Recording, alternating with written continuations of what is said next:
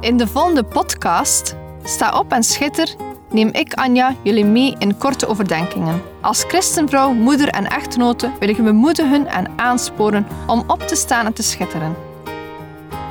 We zijn niet gemaakt om in Gods koninkrijk stil te zitten en niets te doen, maar om op te staan en dienstbaar te zijn. In de eerste plaats tien over God, daarna tien over ons gezin, onze partner of onze geloofsgenoten. En als gevolg zullen we dan ook schitteren in de wereld. Neem je Bijbel bij de hand, want zonder Bijbel zijn we als een kok zonder eten of een zanger zonder stem. Dus luister naar, sta op en schitter.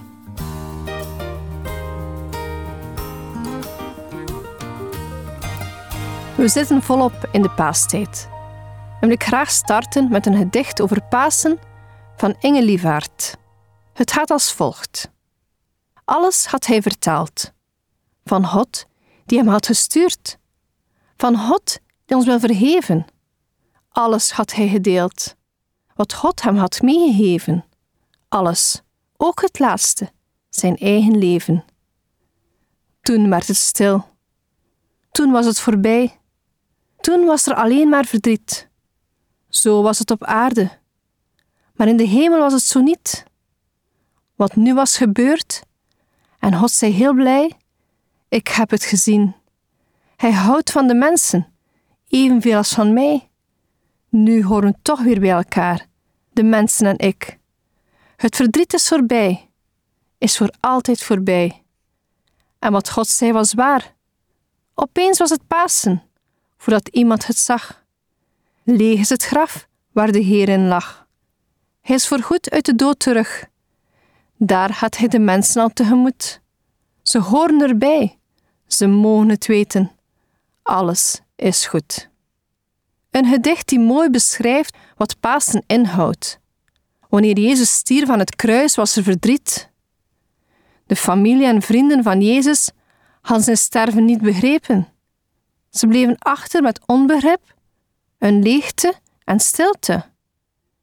Jezus was dertig jaar toen hij gekruisigd werd. Iedereen die al eens te maken had met het verlies, weet hoe het voelt, en zeker als het gaat over een jong persoon of je eigen kind. Wat moet het voor de familie en vrienden van Jezus erg zijn geweest? In Johannes 19 kunnen we lezen hoe enkele vrouwen, waaronder zijn moeder, aanwezig waren bij de kruisiging van Jezus. Er staat in versen 25 tot 27 en bij het kruis van Jezus stonden zijn moeder, de zuster van zijn moeder, en Maria, de vrouw van Klopas, en Maria Magdalena. Toen nu Jezus zijn moeder zag en de discipel die hij lief had bij haar zag staan, zei hij tegen zijn moeder: Vrouw, zie uw zoon. Daarna zei hij tegen de discipel: Zie, uw moeder. En vanaf dat moment nam de discipel haar in zijn huis. Wat een aangrijpend gebeuren voor Maria. Het sterven van haar eigen zoon meemaken. Maria's geloof werd op de proef gesteld. Ze had kunnen weglopen of haar verstoppen bij dit verschrikkelijk gebeuren. Maar nee, ze koos ervoor om naast Jezus te blijven staan, ook bij het kruis. De laatste woorden die Jezus aan zijn moeder richtte, waren praktisch en troostend. Als oudste zoon had hij de verantwoordelijkheid om voor zijn moeder te zorgen. Nergens werd er over zijn vader Jozef gesproken, dus we kunnen eruit afleiden dat Maria ondertussen weduwe was. Jezus' laatste woorden aan Maria waren dus een grote praktische hulp. Op zo'n moment, juist voor zijn kruisiging, cijfde Jezus zich weer weg. Hij dacht aan zijn moeder. Hij vertrouwde haar toe aan Johannes. Wat moeten door Maria haar gedachten zijn gegaan? Was ze zich ervan bewust dat haar zoon de grote verlosser ging zijn? Ze was zich zeker bewust dat hij anders was en geroepen door God. Maar zo'n einde zal ze niet verwacht hebben. Haar zoon zien hangen aan een kruis als een misdadiger. Over de ondraaglijkheid van haar pijn tijdens het lijden van haar zoon hoeven we niet te twijfelen. Elke moeder zou emotioneel verscheurd worden bij de kruisdood van haar zoon. Ongetwijfeld is de dood van je eigen kind een van de ergste en pijnlijkste zaken dat een mens kan overkomen. Kan zo'n wonde ooit helen? Toen Jezus uiteindelijk stierf, voelde Maria de pijn die lang daarvoor voorspeld was. In Lucas 2 lezen een profetisch woord aan Maria. Daar staat in versen 34 en 35.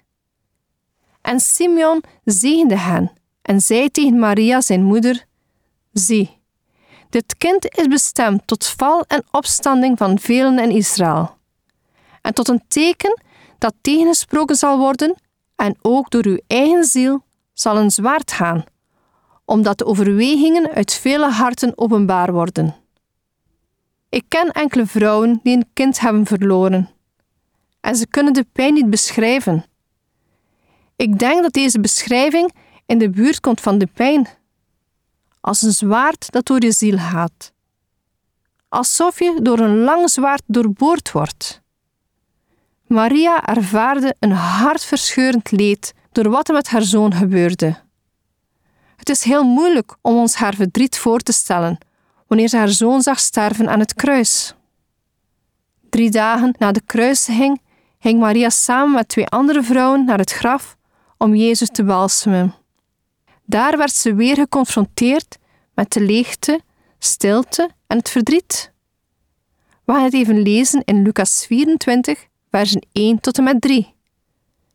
En op de eerste dag van de week gingen zij heel vroeg in de morgen naar het graf en brachten de specerijen mee die zij gereed gemaakt hadden. En sommigen gingen met hen mee. Zij nu vonden de steen afgewenteld van het graf. En toen ze er binnen gegaan waren, vonden zij het lichaam van de Heere Jezus niet. Welk gevoel moet dit zijn geweest? Ze hadden Jezus willen balsemen als eerbetoon? Je kan het de dag van vandaag vergelijken met de vele bloemen die bij een graf worden gelegd. Een laatste groet. Een laatste groet aan Jezus. Maar ze vonden een leeg graf. Gelukkig is het niet het einde van het verhaal en kregen deze vrouwen een antwoord. Een antwoord dat ze eigenlijk al wisten, maar niet beseften. Versen 4 tot en met 12 zegt: En het gebeurde toen ze daarover in twijfel waren Zie, twee mannen stonden bij hen in blinkende gewaden. En toen zij zeer bevreesd werden en het gezicht naar de grond bogen, zeiden die tegen hen: Waarom zoekt u de levende bij de doden? Hij is hier niet, maar hij is opgewekt. Herinner u hoe hij tot u gesproken heeft, toen hij nog in Galilea was. De zoon des mensen moet overgeleverd worden in handen van zondige mensen en gekruisigd worden en op de derde dag opstaan. En zij herinnerden zich zijn woorden. En toen zij teruggekeerd waren van het graf, berichtten zij het alles aan de elf discipelen en aan alle anderen. En het waren Maria Magdalena, Johanna en Maria, de moeder van Jacobus, en de anderen die bij hen waren, die het tegen de apostelen zeiden. En hun woorden leken hun kletspraat en zij geloofden hen niet. Maar Petrus stond op en snelde naar het graf, en toen hij zich vooroverboog, zag hij alleen de linnendoeken liggen. En hij ging weg en verwonderde zich over wat er gebeurd was. Wat een gebeurtenis! Jezus mocht gezocht worden bij de levenden. Jezus was opgestaan uit de dood. Wat moeten door deze drie vrouwen gedachten zijn gegaan? teleurstelling dat ze Jezus' woorden niet hadden begrepen? Of blijdschap? Als ik verder stilsta bij deze vrouwen, dan spreken de twee Maria's tot mijn verbeelding. Zowel Maria, de moeder van Jezus, als Maria van Magdalena. Beiden waren bij de kruisiging aanwezig en ook bij het lege graf. Twee vrouwen met een groot contrast. Maria, de moeder van Jezus, die bekend staat als dienstbaar, moederlijk, volhardend en dapper. Altijd gelovig geweest. Aan de andere kant Maria Magdalena, een vrouw met een verhaal. Volgens Lucas 8, vers 2 was zij vrijgezet van zeven demonen en is daarna Jezus beginnen volgen. Was een van de vrouwen die met Jezus en zijn discipelen meereisden en hen in materieel opzicht ondersteunden. Lucas zegt niet dat de vrouwen meegingen om maaltijden klaar te maken, de afwas te doen en de kleding te herstellen. Misschien deden ze dat wel. Maar dat is niet wat Lucas benadrukt. Blijkbaar ondersteunen de vrouwen Jezus en de apostelen door hun geld, hun bezittingen, beschikbaar te stellen. Twee Maria's die Jezus dienden, elk met hun haven en talenten. Een prachtig beeld ook dat Jezus voor iedereen is gekomen, ongeacht je verleden. Wij mogen nog steeds meewandelen met Jezus en ons huis openstellen voor wie nood geeft. Ons geld gebruiken om zijn kerk te bouwen. We moeten ons niet focussen op het lege graf en de stilte, maar op de opstanding. We kijken vaak naar het kruis en worden zo herinnerd aan wat Jezus deed. Op dezelfde manier is het lege graf een symbool van de opstanding. Als we het lege graf zien of horen, dan zou het ons moeten wijzen op de opstanding van Jezus. En ook wijzen naar onze toekomst. Ooit komt onze eigen opstanding en eeuwig leven.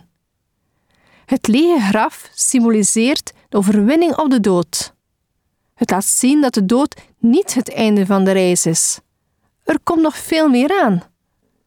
Sta vandaag op en herinner jezelf eraan dat het graf van Jezus leeg was. Hij overwon de dood, zodat wij eeuwig leven kunnen krijgen. Verkondig deze opgestane Jezus en wees een licht in deze wereld. Sta op en schitter. Gezegend paasfeest toegewenst. Deze podcast kun je steeds opnieuw beluisteren via de website en app van twr.be. Als je deze aflevering leuk vond en je wilt de podcast helpen ondersteunen, deel hem dan met anderen. Heb je gebed nodig of wil je reageren op deze uitzending? Zend dan gerust een mailtje naar anja.twr.be. Bedankt voor het luisteren.